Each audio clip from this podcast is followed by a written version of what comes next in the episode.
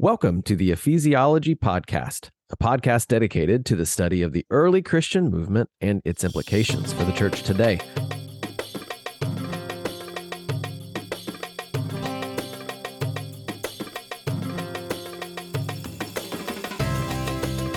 Today, we are joined by Michael, our resident ephesiologist. Uh, my name is Andrew Johnson. I am an associate, the associate pastor at Neartown Church in Houston, Texas.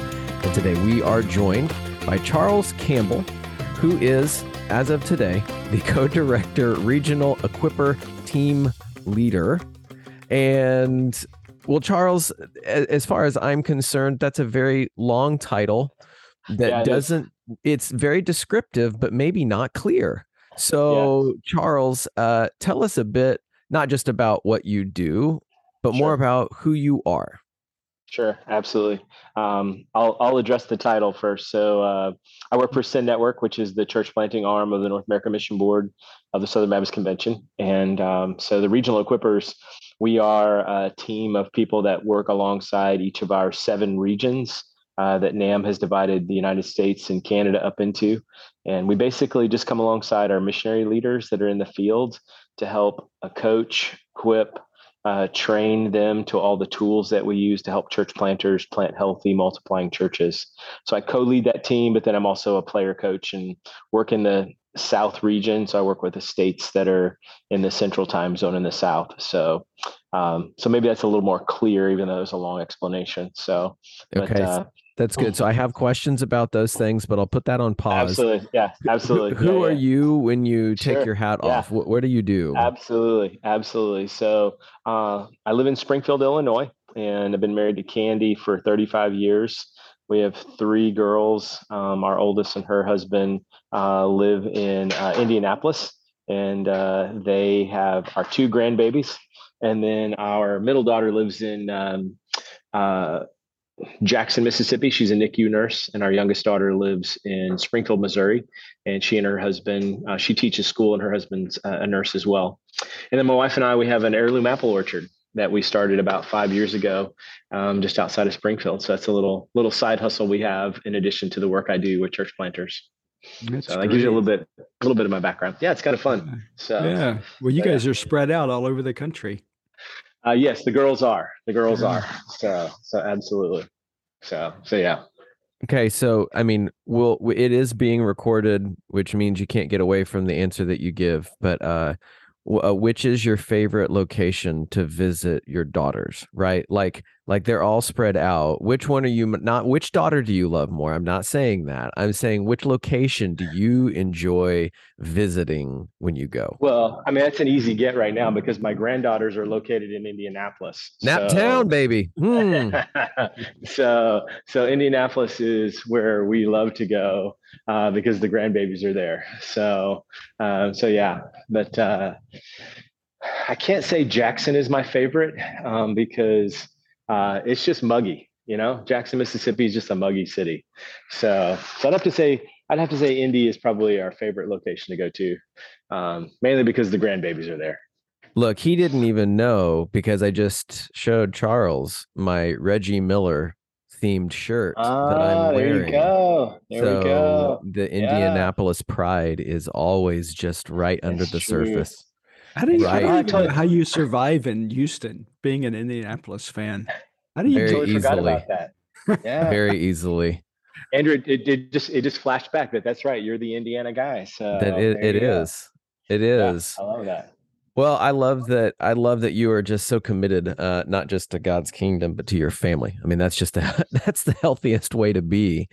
Uh, so, as you were talking about things, Charles, uh, just for context for our listeners, um, I actually attended uh, a session that Charles was down in Houston leading, trying to help us as churches develop um, well, develop leaders, right? Develop yeah. the people that yeah. we are going to train and then send out into ministry in our local context, right? Not just send them yeah. as church planters, but uh, uh, people who work normal jobs and, and help equip and, and, encourage them as disciples. So this is how I got to know uh, Charles. Um, but for for our listeners, Charles, who are not so inundated with all things SBC, uh, sure. Southern Baptist Convention. Uh, you mentioned the the term NAMB. You mentioned the mm-hmm. term Send Network, and so for the yeah. unaffiliated, can you explain what those are, and then I guess maybe even explain a little bit how they're even more connected as of late? Sure, absolutely. Um, so uh, North American Mission Board is the home mission arm, if you will, of the Southern Baptist Convention. Uh, it used to actually be called the Home Mission Board, and then it transitioned to be called the North American Mission Board um, in I think it was late '90s, early 2000s, um, and so has the responsibility for mission work in the United States and Canada.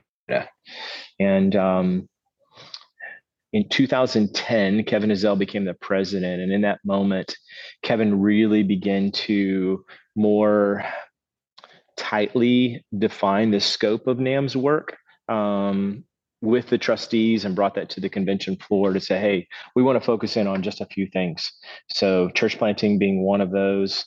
Um, and so, um, in the midst of that, begin to recognize that with this more, because we always had a church planting focus, but kind of begin to scrape away some other things that were um, I think secondary issues that just didn't need to be on NAMB's plate. And so as the church planting focus began to be more clear, more well defined, um, there was this idea of what would it look like inside the convention to really gather the churches because we have 47,000 churches, um, but really put a focus on the churches that have a heart for and want to be directly involved in church planting.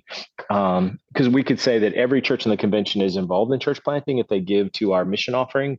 You know, they do that through their money. Um, but churches that want to be more intentionally involved by raising up leaders, supporting church plants directly um, partnering with church plants directly. So that's where the Send Network got formed, and that happened back in 2015. And um, so right now, out of the 47,000 churches, there's about 4,400 churches that are actively involved, um, either through intentional giving directly to church plants or partnering with church plants, praying for church planters, or raising up church planting leadership um, to go start things, start start start something new. So uh, that's really the, that's really kind of the essence of the Send Network. It is that family of churches that are planting churches. Uh, well, the mission statement is a family of churches planting churches everywhere for everyone. Um, so, um, but it's really that that family of churches inside the convention that are very focused on church planting. Mm-hmm. And you said that there were how many that are focusing?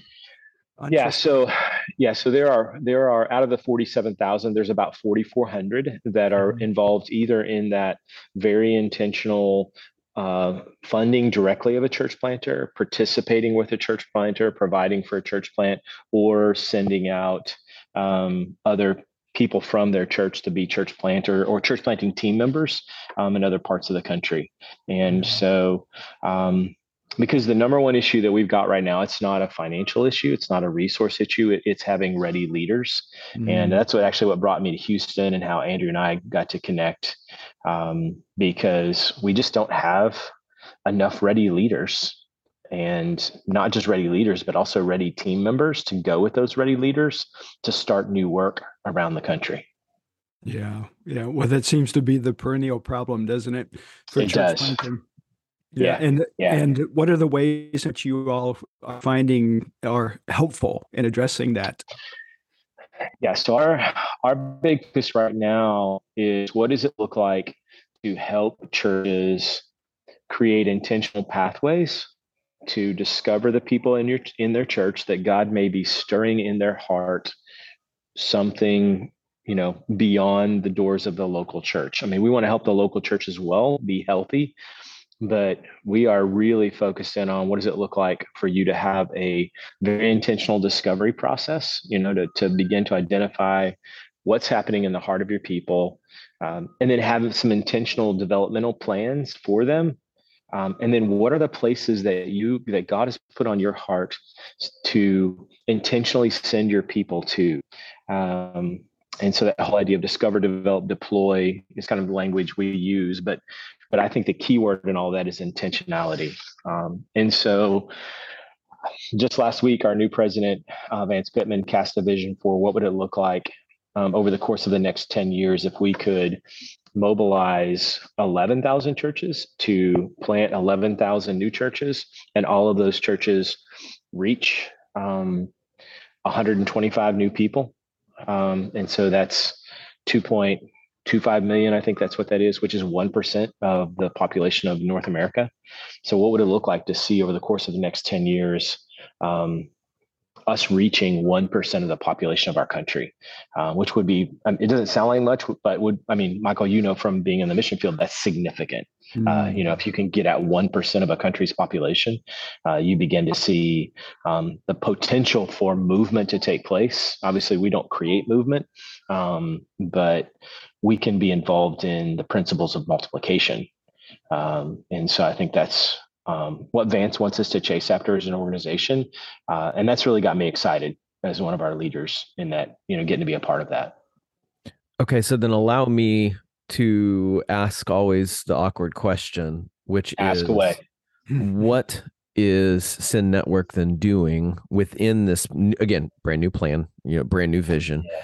Uh, yeah. But what is what is the idea to make sure that the 4,400 goes to 11,000, and that as they're planting new churches, they are going to tell those new churches only chase after non Christians, because yeah. Uh, yeah. there is a a a real problem of a lot of excitement being around church planting and then mm-hmm. those new expressions of churches go into areas and end up just stealing sheep from other areas and uh, the gospel is not really going to the not yet reached instead it's going to the already reached or more yeah. just disenfranchised with whatever yeah. local expression of church how how are we helping move things forward in terms of evangelism and grabbing hold of people who don't yet know about Jesus or love him.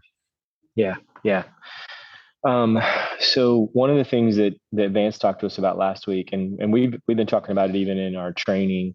Um, up until now, there's there's uh, an unintended consequence oftentimes of the way we've trained and equipped our planters is to chase after your launch you know go mm-hmm. hard after getting your sunday morning service launched and um, what's the easiest way to do that, Andrew? Well, it's to find a bunch of other believers or find people that are disenfranchised, people that, but people that already have an understanding of what church is and want to be a part of that.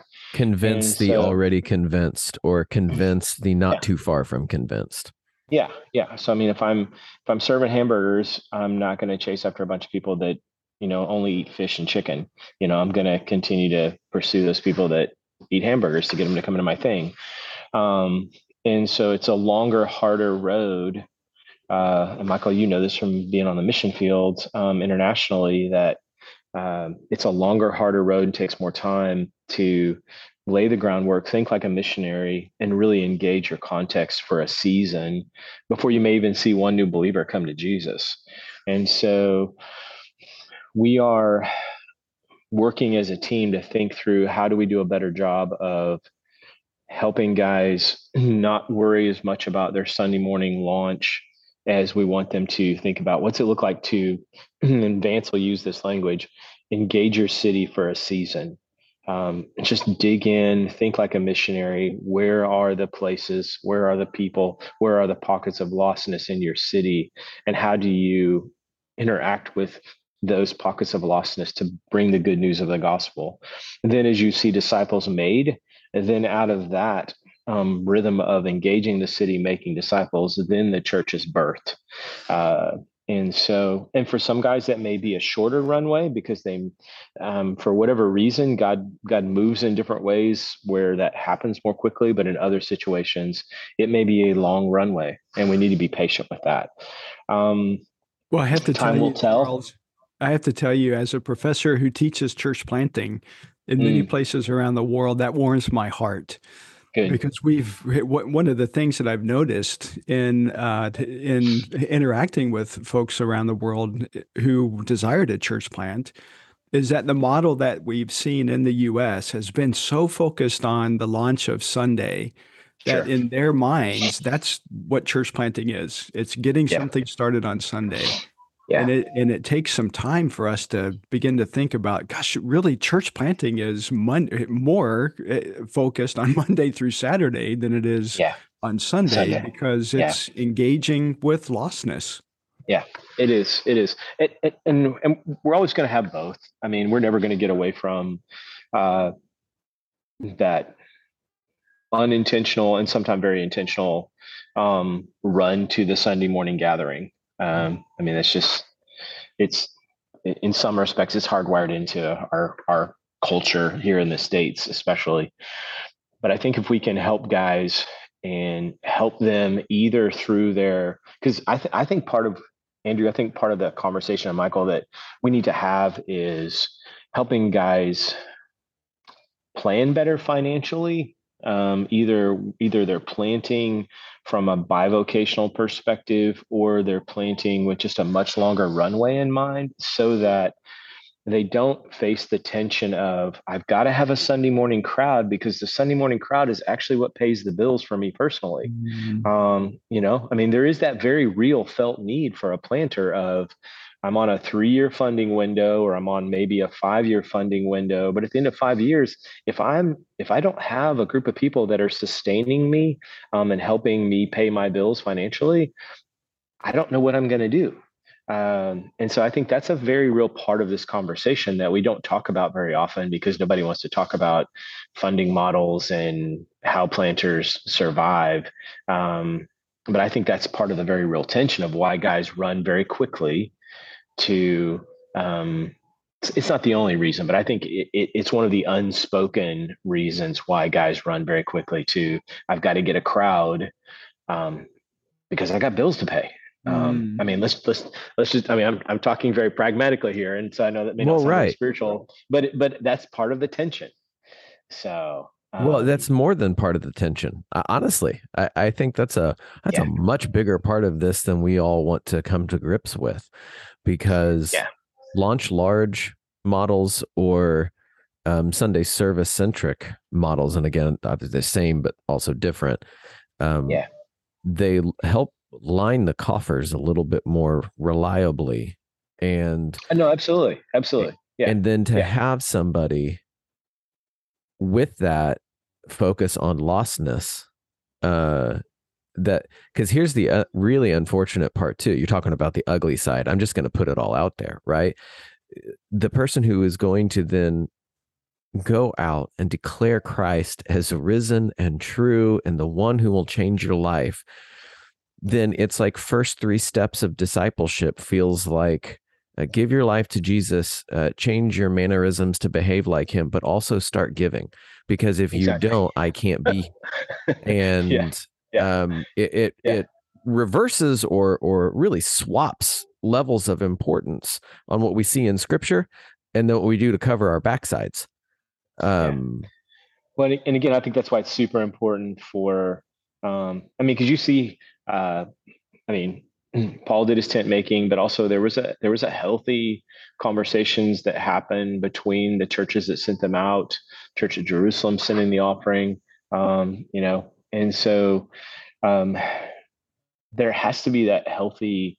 If we're going to send these missionaries out, we do have to not leave them high and dry, um, you know, and so um, I think that's why you know it's it's like for our international missionaries that we send from Southern Baptist Convention, it's it's they don't have as much of that tension because they're full-time employees. They have a full-time salary that lets them um, slow roll, if you will, um, the work that they're going to do and not have to race towards um, a Sunday morning gathering if that's what the culture, you know, they're they're able to plant more culturally appropriate maybe um, because they can take a longer they can have a longer time frame. Because like i said they're they're a full-time employee of our mission agency whereas our church planters are more like the indigenous planters that they're raising up on the mission field and so those guys have got to figure out whether it's a side hustle or um, being bivocational or this new word that we use co-vocational or having done a really really good job in developing partners to give them the margin to do the work that they need to do to engage their city and make disciples 1st mm-hmm. um, yeah charles so, you mentioned just a moment ago that finances weren't a problem and i agree with that i mean i think yeah. finances are the least of our problems there's enough yeah. there's enough wealth in the evangelical church in the united states to do yep. church planting and to do it well but how do we motivate uh, that type of giving? And and is a part of that motivation coming to grips with the reality that we're confronting in North America? Yeah, I th- I think so. I mean, I think I mean that's one of the reasons where we're having these conversations with our like so you've got 4400 churches that are actively involved which means you've got 43000 churches that are not actively involved um, beyond that they are faithful uh, I don't know what all the, the exact percentages are, but the vast majority of those are, are faithfully giving to our, we call it the cooperative program. It's our joint missions offering that all the churches give into that gets divided between international home missions, our seminaries, and uh, a couple other things that we do. So, so we do have churches that are giving to that. Um, giving specifically think, to church planting. Well, they're giving to that cooperative mission offering, and so some of it so there's a portion of that that goes to the North American Mission Board, which then is used. Portions of that are used for church planting. Mm-hmm. Um, so, and, and, a big portion, along with um, an annual offering we do that's named after one of our missionaries um, called Annie Armstrong. So, um, and all of that money is directly engaged in church planting. So, so those resources are there. But um, going back to your your question, Michael, I think one of the things that we're trying to do is is develop more intentional direct connections between the local church and the missionaries on the field. Um, so one of the advantages that we have is that we're a large organization. We have lots of missionaries. We have lots of church planters. One of the disadvantages of that is that because we are a large organization it's easy for there not to be any personal connections between any of those missionaries um, and the local church. So one of the initiatives that we launched this past year was a website called Pray for Planters. And so here in in United North America and Canada, you can go to that website. You can see um, where all the different planters are around the country that have been endorsed and have kind of set up their profile. And if you want, you can adopt one of those guys and begin to pray for them, and they will interact with you so you can develop a personal relationship between your church and them. Um, I think that's one of the ways um, that we can get churches started down that pathway is to just simply say, hey, where, God, where where do you want us? Where do you want us to put our time and energy? And is there somebody in that location? And how can we develop a personal relationship with them and begin to um, pray for them? And then how can we begin to, quite honestly, go serve and help them? Um, whether it's short-term mission trips, whether it's um, something very unique and specific, like uh, we have some churches that when they've adopted a planter, like they literally will you know, send uh, a couple like my wife and I who are empty nesters. We'll come in for the weekend and we'll watch the planters kids for them so they can go have a date night because they're brand new to a location they don't know anybody they don't have anybody they can trust or lean into to just do something simple like watch their kids so they can go get away and so um, something as simple as that to having an ongoing hey we're going to come in and we're going to help you engage your city on a very regular basis as a church mm-hmm.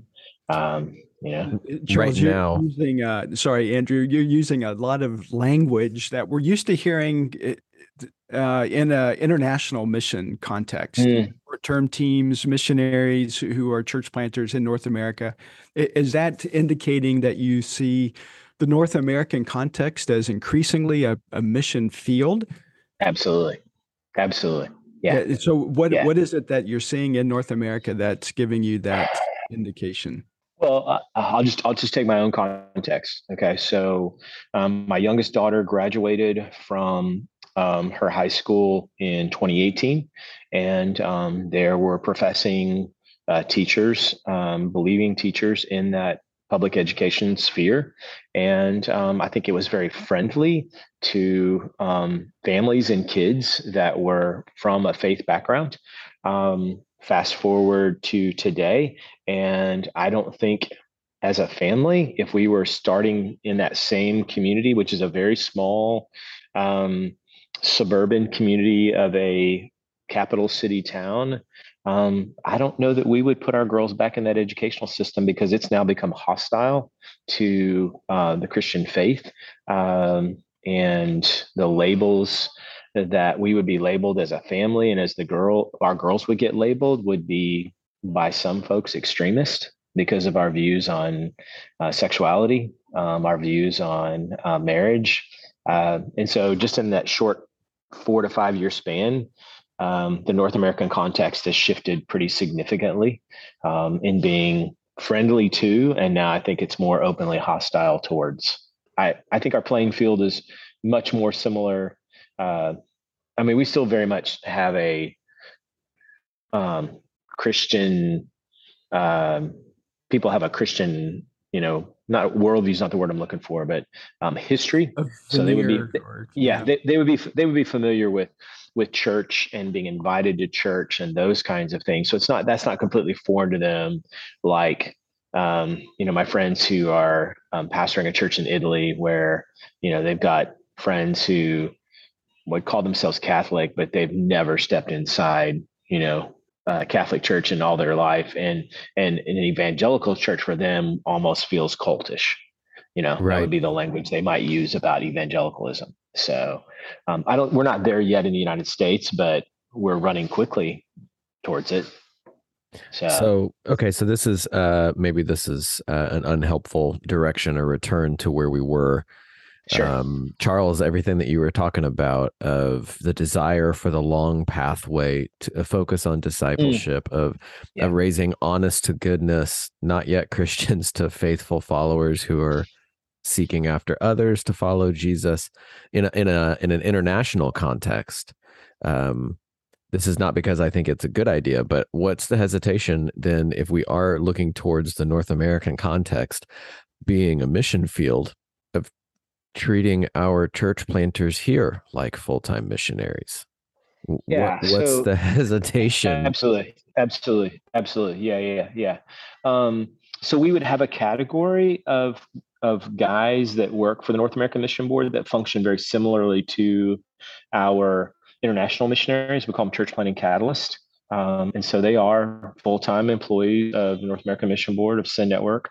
Some of them are church-based, so they're um, bivocational, if you will. Part of their funding comes from their local church, and part of their funding comes from um, the uh, Send Network.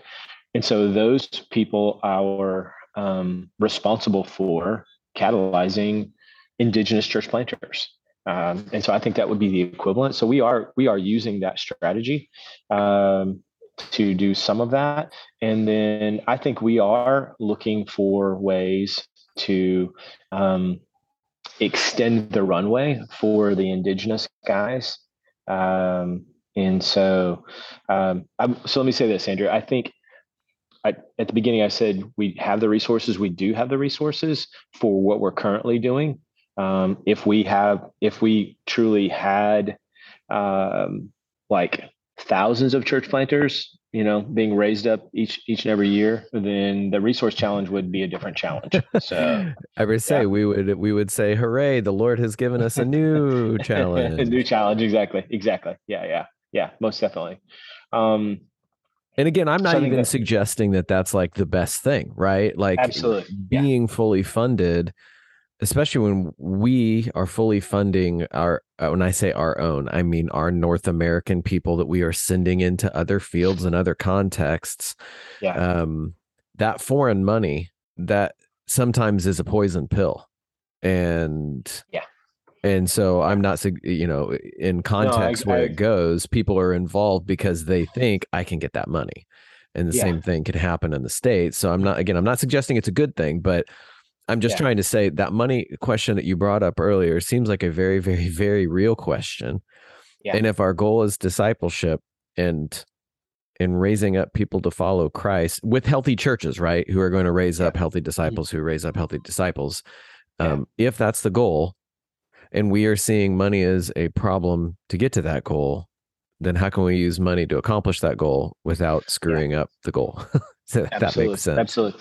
Yeah. No, I, I hear you. And, and, and that's not just, I mean, obviously that's, we hit on that because it's one of the tensions. That's not the only tension um, that we face in the North American context. So, um, I think the other, like we just we have been talking about, the other tension is that there is this expectation of, hey, our churches want to see our partner churches. Hey, how many people? How many people showed up this week?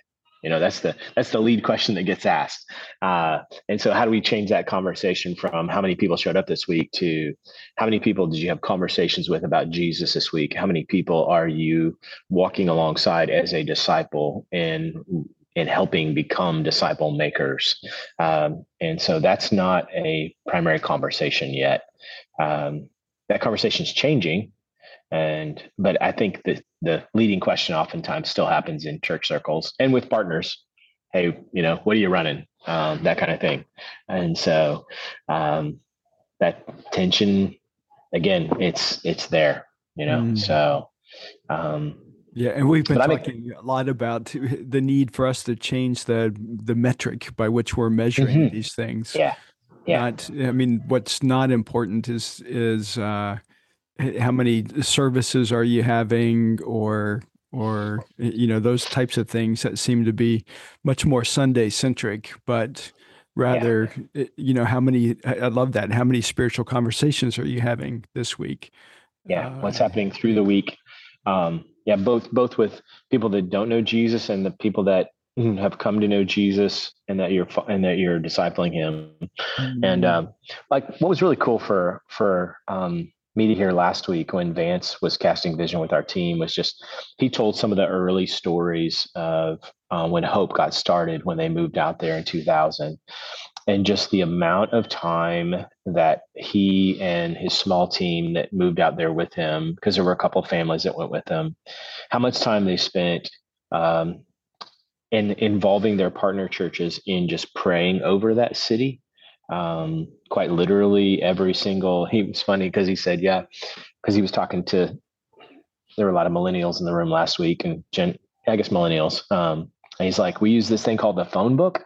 Um, so, but uh, um, just talked about the fact that in the early stages of, of Hope Church, prayed over every single person by name in the Las Vegas phone book.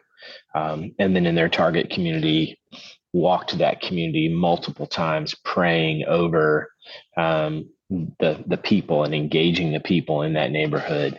Um, and then, quite honestly, moving their launch date back I think I think he said they reset their launch date two or three times because they just hadn't seen the people come to know Christ that that um, they wanted to continue to build that group of initial people that had come to Christ and were um, being discipled before they did a Sunday gathering. Um, but even as he told that story, you could you could hear the tension of yeah, but we got to you know so um, but just hearing him reinstill in us uh, in our missionary force at Send Network of guys, we got to get back to this place of prayerful dependence, um, and then out of that prayerful dependence, ha- be being bold in our conversations with people that need to know Jesus, and then out of that, see disciples and having intentional pathways to make disciples. Um, so that's that's got me encouraged. So yeah, I'm, I'm looking forward. Yeah. So there was something that you said earlier that I was I was both attracted to and excited by at the same time. How you mentioned the these uh seeking after your city for a season, right? Being mm. being mm. chasing after yeah. that. Uh yeah. the snarky part of me wants to say, why just a season? Mm, uh, yeah, but yeah. secondly, how are you actually helping these new churches or church plants or the people that you're pouring into, right? So I'm not making you mm-hmm. the the SBC figurehead to speak for 47,000 right, right. churches. Absolutely. Yeah, yeah, yeah, uh, yeah But how are you instilling in the planters you work with that seeking after the good of your city is actually kingdom work? Don't ever lose focus of that.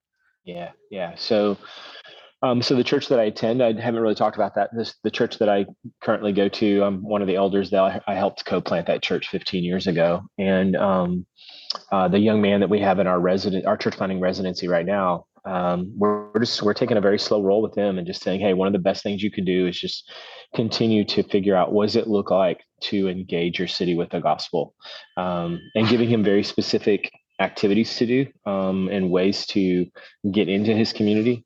Um, in his particular situation, he's got an insider track because his wife is the librarian for the community. Um, and so there's some very intentional things that she's doing um, and through her work as a librarian, um, just to get missional to librarians. That's a that's, a exactly new right. that's a new title exactly we're going right. to be launching soon. Missional librarians. Hey, um, you'd be surprised because that um, that person has the power to um, create a culture in their community that could that could either be favorable to the gospel or not favorable to the gospel. And so um, but so yeah so things like that. Um, in the actual training that we do so my um, kind of the hat that i wear for the organization is i help train our trainers who lead cohorts for our church planters. And um, I didn't create the the material. It was actually created by a guy by the name of Mac Lake, um, who hired me. That's kind of was my initial kind of inroad into working for the national agency. And so Mac um, created this material and as well as our assessment.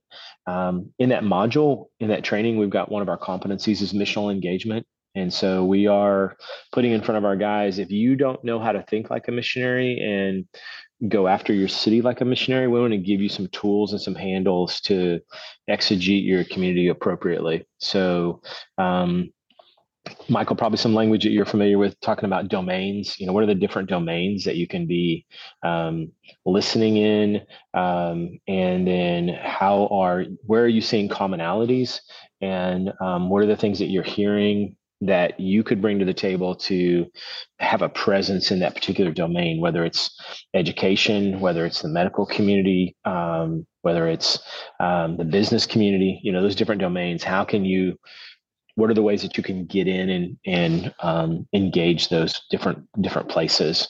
Um, so, because quite honestly during covid for a lot of our planters they were doing some of that like through our public school systems. You know they were engaging the schools because they were partnering with the schools because they were using the schools for some of their public gathering space. And then when they lost that they had to figure out how do we re-engage those schools even though we can no longer be there? Um, you know and so um, so that's been a challenge for our guys, but that's been an emphasis for us, Andrew, uh, in the training is to help them think through the different ways that they're they can do that and um, some some do it better than others. Some it's a bigger challenge for others. Because um, quite honestly, if you think about like even that whole APEST giftings, um, you know, some of our guys that are planting, they're way more shepherd teacher. So um, they need to have a partner or a teammate that's more of that apostolic, prophetic, evangelistic kind of guy uh, to help that shepherd teacher get out into the community. Um, you know, because he's good once he's got a crowd, but until he gets a crowd, that shepherd teacher sometimes really struggles um, to gather people. And so that's another reason why we're even encouraging guys to think through um, you're not going to have all of these. So who else can come alongside you and be a partner with you as you go to engage your community? I love that. APEST is not something that we talk about very often around here, is it, Andrew? Okay. that that was a joke. It was a I bit know, of a joke. I, I, I immediately I've, I've, yeah. when you said APEST, I, I got a smile and I was like, oh, he just he spoke Michael's language. Michael's he, re-engaged. He's yeah. in. He's in. Well, it's yeah. such a fascinating issue because, yeah, I, I agree, Charles, with you. Um, Todd Lafferty wrote a great dissertation on this in in mm in regards to what's going on internationally with APEST and the okay. IMB. And uh, and it's almost the exact opposite is happening here, where overseas we're really focused on developing the apostle, prophet, evangelist, those who can go out and get and start things, and yeah. very little attention on the shepherd teachers. Where here, because of the systems we have, you know, the seminaries we have, they're focusing on the shepherd and the teacher, and not so much on the the apostle, prophet, and evangelist. So somehow we've got to create systems. And this is, of course, one of the things that we're passionate about creating a yeah. system where you have all of these functioning and firing together uh, which yeah. is so needed for for church planting, uh, yeah. particularly in the North American context, but certainly around the world.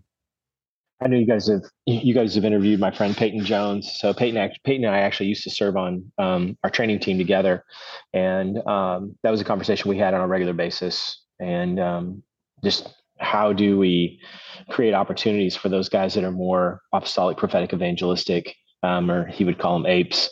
Um, you know, how, how do we? Because oftentimes those guys, the local church didn't know what to do with them, and so they would go off and start a parachurch organization you know, a lot of our mm. strong parachurch parachurch ministries were, especially you know, 50s and 60s. I mean, you look like Campus Crusade and um, some of those kinds of organizations. They were started by guys who, quite honestly, were probably serial church planters, but the church didn't know how to deal with them, and so they went off and did their thing in a different context because there wasn't a space for them in the church world, if you will. Um, and so, um, so yeah, so I think that's that's the challenge for us is how do we make sure we create a space for those guys and then also help those guys see as an um, especially the guys that are really strong apostolic um, and evangelistic um, and the prophetic guys to a, to a degree that once something gets started you may need to be prepared to go start again because if you stay too long in that realm and you don't have a good sh- strong shepherd teacher with you um, you're you may end up blowing this whole thing up mm. and so we, we've seen, in fact, uh, got a friend who strong um, apostolic evangelistic and was planted his church and then every year they were planting more churches and more churches but he was wearing his congregation out from this just steady stream of sending and planting until one day he had a guy come off the international mission field and partner with him that was more shepherd teacher. And they basically flipped responsibilities. And so the shepherd teacher guy became the lead guy at the main location. And the guy that was more the apostolic prophetic evangelistic guy he basically became their church planting director um, mm-hmm. but was no longer the lead shepherd teacher at the church. And the church is thri- the, the main location is thriving again because they have a strong shepherd teacher to care for them. But then they also have this other guy that is just constantly, you know, walking up to guys like you, Michael, and going, Hey, Michael, I see something in you. And I think God may be calling you to church plant, you know, and then developing that guy and sending him out, you know. So, mm-hmm. so it's a beautiful picture of this combination of those two men, you know, teaming together. But the roles had to be flipped. Um, you know so the the apostolic evangelistic guy stepped into the more of kind of the number two role and the shepherd teacher guy if you will became kind of the lead teaching visionary for the sending church. Um, and i think that's a cool dynamic you know? So so, so who's going to go and interview them and when does that book come out? I think yeah. i think everything that you just described is an incredible, incredible description of what the prayerful hope of a healthy church looks like. Right. Yeah. Um, yeah. Sorry, alarm for. Well, they already, uh, um, they've already, uh, uh, the one guy's already written a book and they have a podcast. So um, it's um, uh, Clint Clifton up in um, Pillar Church outside of Norfolk. So he wrote the book Church Planting Thresholds. Um, but he and his co-pastor Colby. Um, that's that's their story. Um, mm. that's very so, cool. Uh, and so um, just and and they've I think they've got some podcast. Uh, trying to think, one of the episodes that they did um, before. I don't think they do their podcast anymore because they're Clint's Clint helps with the Send Network and the newchurches.com uh, site. And so he's got a lot of his energy into that now. But when he and Colby were doing podcasts together, they they tell that story. And so that's out that, that story's out there. So it's very um, cool. You, you can look it up and drop it in the show notes or something. But um, there's some there's some good stuff there. But Clint's book Thresholds is a book that helps planters plant healthy, and that's what he developed, you know, out of that, I guess his journey, if you will. So mm. But, yeah. but but it was a fascinating hear him talk about that story. It's fascinating to hear how he needed to really move from being the lead shepherd teacher there to being the not really a number two guy because he's the co. It's a co elder, and they've got other elders as well. But um, but Colby really is kind of the main voice now at the you know in that home mm. in their main location. So, yeah. um, but it's a good story. One one yeah, example, cool. and I, and there and I'm discovering others as well. Uh, but that's that's one that um, we talk a lot talk a lot about in our shop. Yeah, that's cool. Well, hey Charles, as we're wrapping up here, um, one last question. Uh, sure. Let's take a step back for a mo- moment for us. give us the kind of the fifty thousand foot view of church planting in North America. What what's the need here? What are we seeing on the ground? Um, are we making inroads? Are we are we falling behind? It, help us out. Is that a closing question or a, a closing, a closing question? That sounds like an episode clo- opener. It's a closing question intended to get Charles to come back on the podcast at some point. Yeah. I can. I mean, I can only talk about it from my chair. I mean, I, I'm I'm one guy in a very large organization that's you know i think doing some really cool stuff. Um, there are other guys in our organization that probably have a better beat on that. If you haven't talked to brad Brisco yet uh, brad would be a, brad's, brad's a great missiologist and friend and probably has a better feel for kind of the breadth of of that question. Um, i guess what i'm hopeful about is that in our organization we are talking more broadly about um, other models. I mean, just even last week in our meeting that that Vance talked with our team, you know, he used the word micro church, and um, you know, five or six years ago, I don't know that we were actively, you know, I, I mean, it was it was happening on the fringes. You know, guys like Brad were talking about it, but to hear the president of our of our network talk about micro churches being a possibility for us to even think about so I'm hopeful in that. Hey, we we do need to look at everything. Like everything needs to be on the table if we're going to see the gospel, the good news of Jesus, go forward into all the different pockets it needs to get to. And so we still need the hope churches like what Vance is doing there in Vegas, but we also need to be thinking about, quite honestly, the world that Brad lives in um, with some of those micro church, co-vocational church, and um, I think we are in a position, at least from the chair that I sit in, that we're going to get to have that conversation and and equip our guys to equip um, the indigenous planters in the field to think about those different ways of bringing the gospel to bear on people that haven't heard it yet. Well, that seems exciting.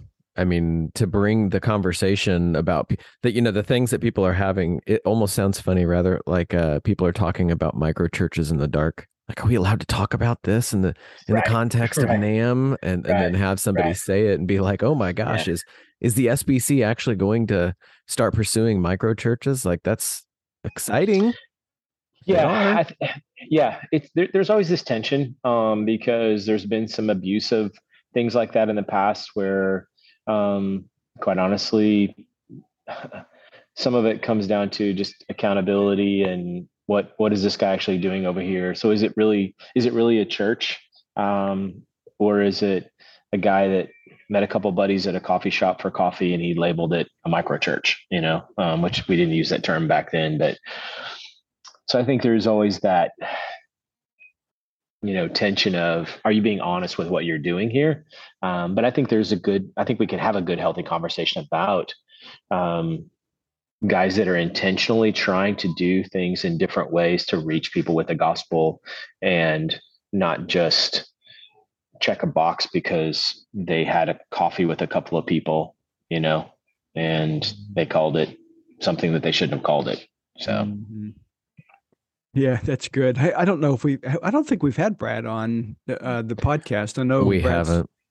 Brad's uh, given a lecture at one of my church planting courses on co-vocational, and okay, and it's cool. exciting to hear uh, that you say that there's an increasing interest in the micro church because if if Brad's correct, you know we're talking fifty to sixty percent of pastors right now uh, in in North America that are in those kinds of contexts where um, they have to be co-vocational, and mm. uh, and yeah.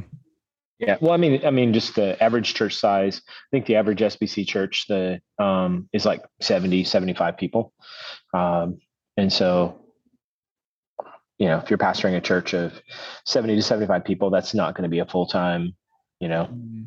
most likely it's not going to be a full time deal. Mm-hmm. Uh, you're going to be, your wife may be working, or you may be retired, or you doing a Covo or Bivo, um, you know, so, um, I think there's there again, there's, there's a more healthy respect and understanding that, Hey, we're going to have to continue to figure out how to help those guys, assess those guys, equip and train those guys. Um, you know, so they so they are planting healthy and they and that they can remain in in the in the game for a long time. Uh, so, man, yeah. this is exciting. I, I feel that this conversation is is certainly a healthy and hopeful outlook. Mm. Um, I yeah. mean, certainly, again, we've looked looked in the mirror. Some things aren't all that rosy, and there's certainly challenges. But you know, Charles, thank you so much for coming on and yeah helping us uh, kind of see what is ahead of us, both in church planting in terms of North America, the world, but you know through the lens of the SBC and Send. well, and again, um, just remember, I'm I'm one small little voice in Send. There are a lot of other voices that have a much higher, um, you know, bigger perspective because they see a broader perspective. But from my chair, uh, I'm hopeful. I'm ex- I'm encouraged. I'm excited about uh, what we're, where we're headed. Just the fact that I mean, even today we've got um, 600 church planting couples and their wives coming in. Um, I'm I'm looking forward to these next couple of days, just being able to encourage them and help them come back out of this you know this two days of, of uh, just rest and refreshment and and then also to hear Vance cast vision to them that he's cast for us about what's it look like for us to really chase after lostness in North America. Mm-hmm. And uh, that that it really encourages me. That's great. Well, Charles, thank you so much uh, for taking your time while yeah. you are in Miami to talk to us uh, about Absolutely. all of this. Thank you for suffering for Jesus in Miami uh, with all bet, those church planters. Um, yeah. Charles, if people want to get at you, uh, reach out to you, how would they do that? Um, yeah, uh, they can email me. So C Campbell and Campbell spelled just like the multi-billion dollar soup company. So um, there's a there's a PB right in the middle of that. C Campbell at namb.net. Uh, uh, I'm on Instagram uh, if you want to if you want to learn all about apples you can um, check out because mm. that's basically all instagram about is either my my grandbabies or or apples. So but uh, cw camp 87 is my instagram and or in, inside the orchard is our actual our orchard website. So but uh, those are the those are good ways to get a hold of me. That sounds like a very healthy social media presence so uh, you can't you can't go wrong if you're just posting pictures about apples. You know what I'm saying? So you can't get a lot of tr- you can't get into trouble that way. So, so, that's fantastic. Well, Charles, thank you so much for being with Michael and I, and uh, thank you, listener, for dedicating some of your time to joining us in this conversation. And we and we invite you to join us in the larger conversation. Uh, go to ephesiology.com, check out some of the resources that we have available. You can also go to masterclasses.ephesiology.com to see what God might have for you in the next step or is there training is there education? Can can you put yourself in a position uh, to be encouraged by Christ by brothers and sisters who are a few steps ahead of you uh, inviting you uh, into God's work in this world? So um, thank you for joining with us and so for Michael for Charles and myself, thank you for being with us on the Ephesiology Podcast.